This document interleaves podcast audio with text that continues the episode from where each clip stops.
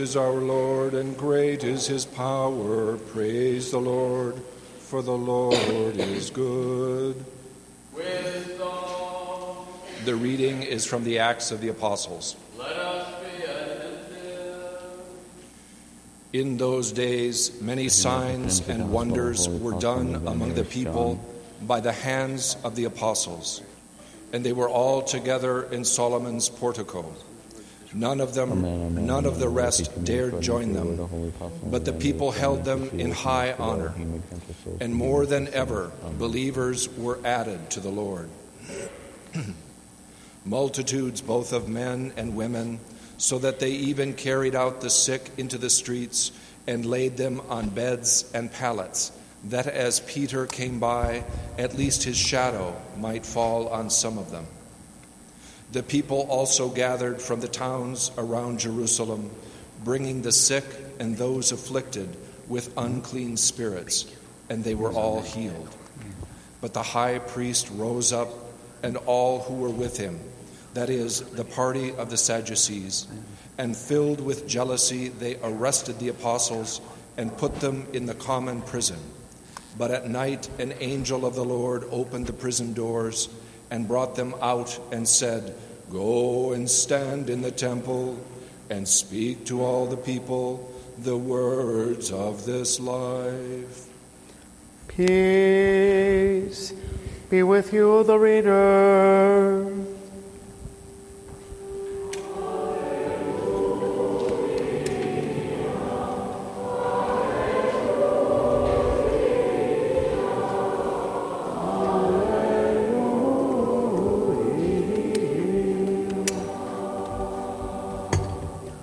Wisdom arise, let us hear the holy gospel.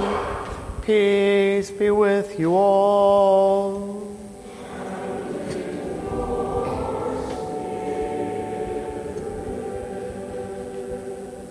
The reading is from the Holy Gospel according to St. John. Let us be attentive.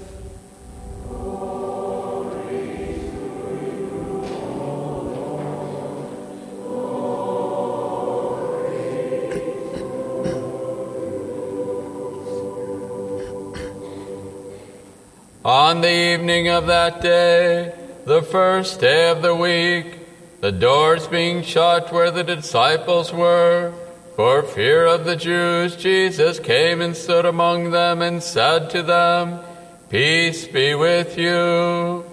When he had said this, he showed them his hands and his side. Then the disciples were glad when they saw the Lord. Jesus said to them again, Peace be with you. As the Father has sent me, even so I send you.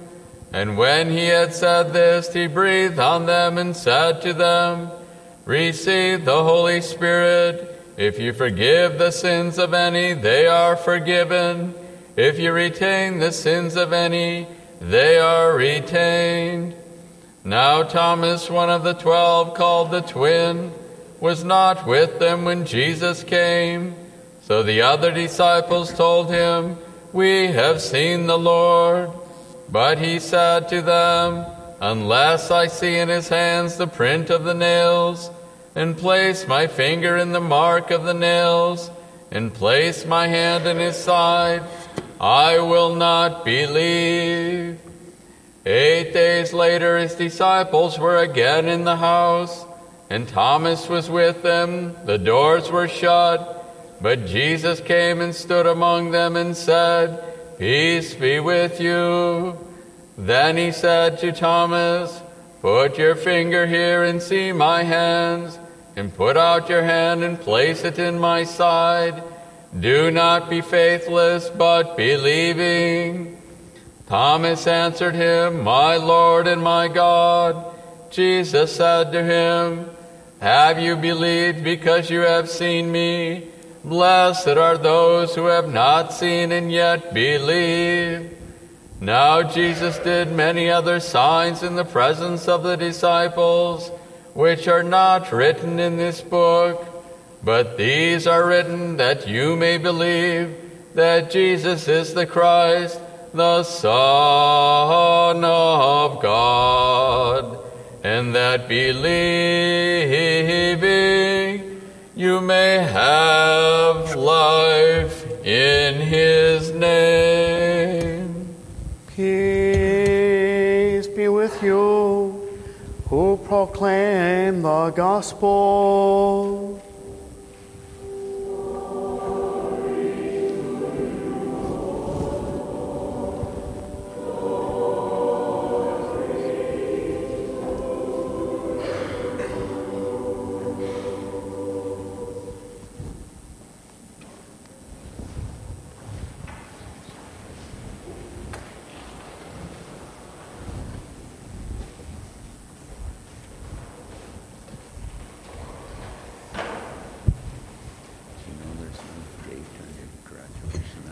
Christ is risen. Christos anesti.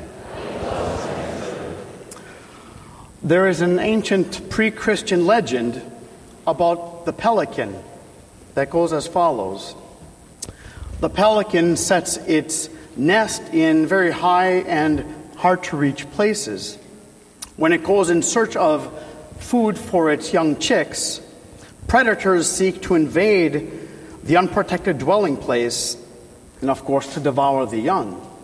Now, sometimes venomous snakes find their way to the hapless chicks and sink their poisonous fangs into the unsuspecting younglings.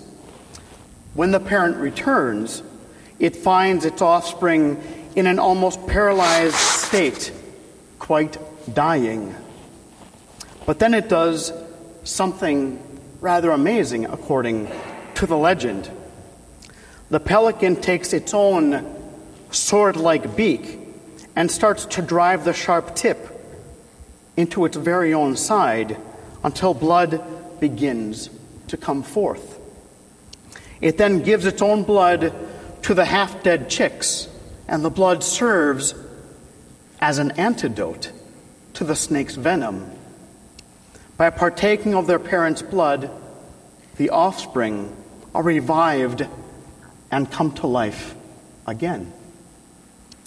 Now, this legend has inspired our own poets to write the following hymn, one of the hundreds of lamentation hymns written for the Holy Friday night service.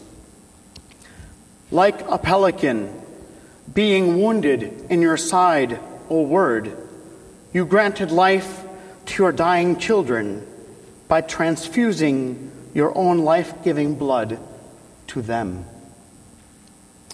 You see, brothers and sisters, the legend of the pelican is quite an amazing icon of what our Lord has done for us. The connection is strikingly clear. Like the young chicks bitten by venomous snakes, humanity has been wounded by the devil's poison of sin and found itself anesthetized and dying.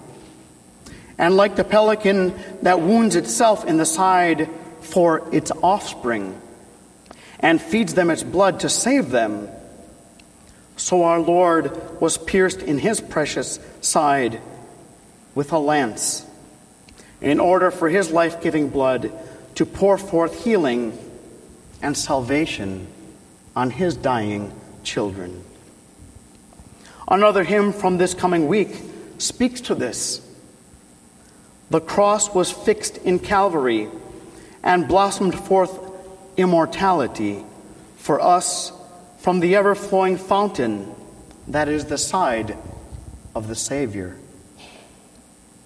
In the gospel reading today, the side of Christ is quite featured and something mystical to be contemplated.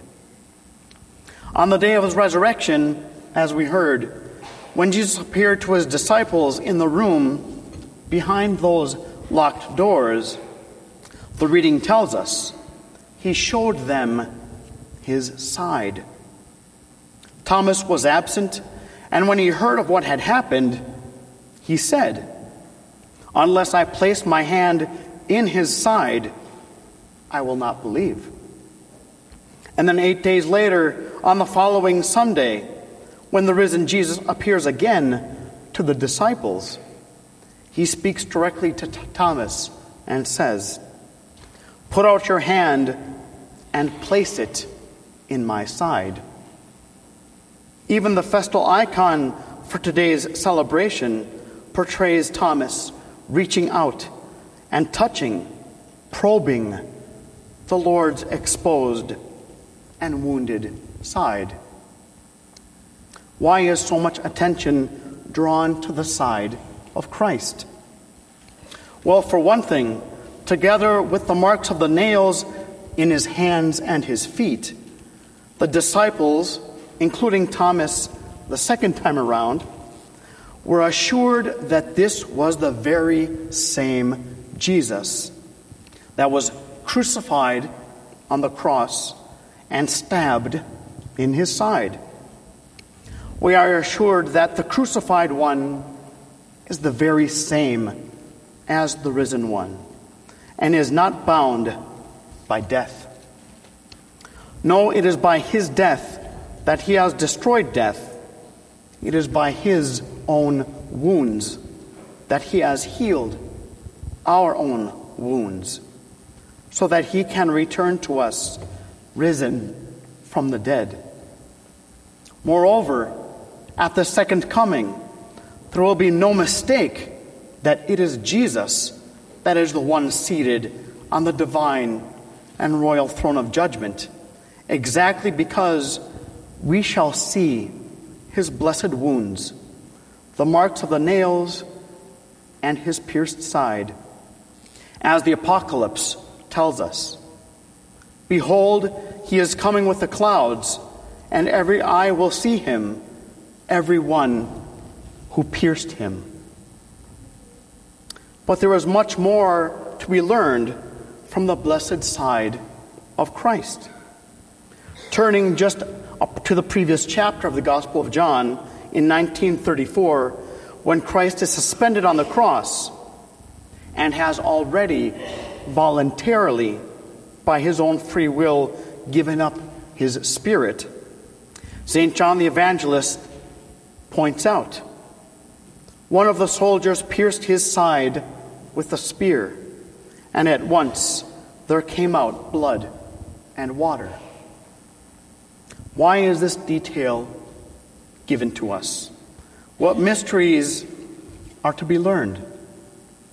The church fathers have always been, and very clear, saying that the water and the blood issuing from the side of Christ are the two great sacraments through which we become one with Christ.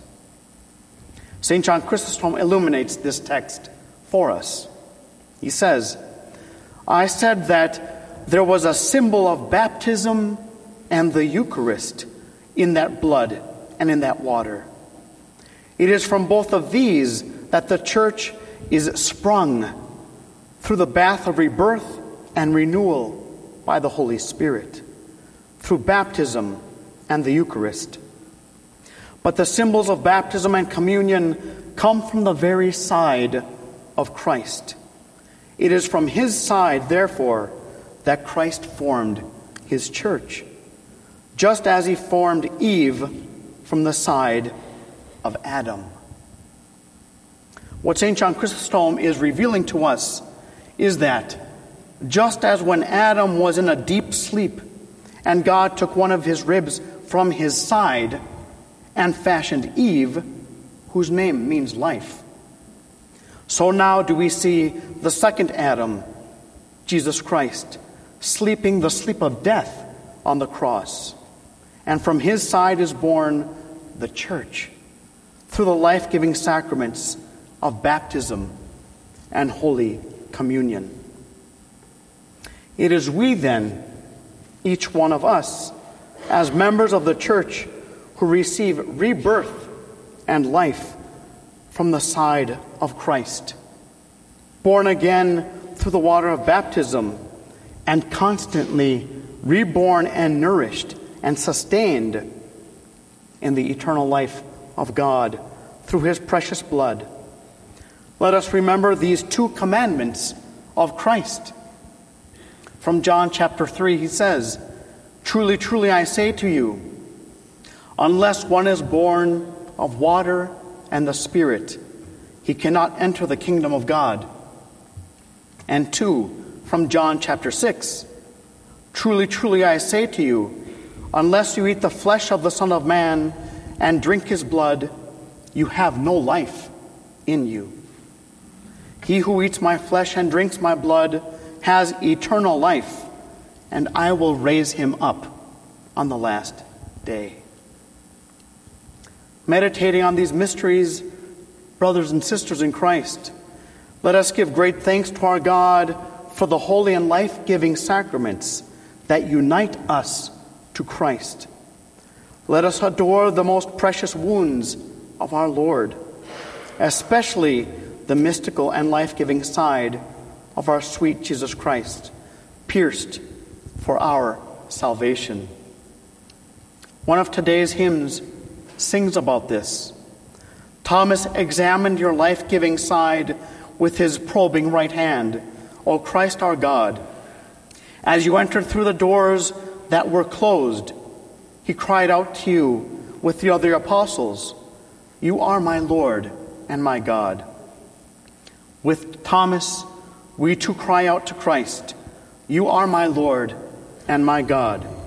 Christ is risen. I rise at this time.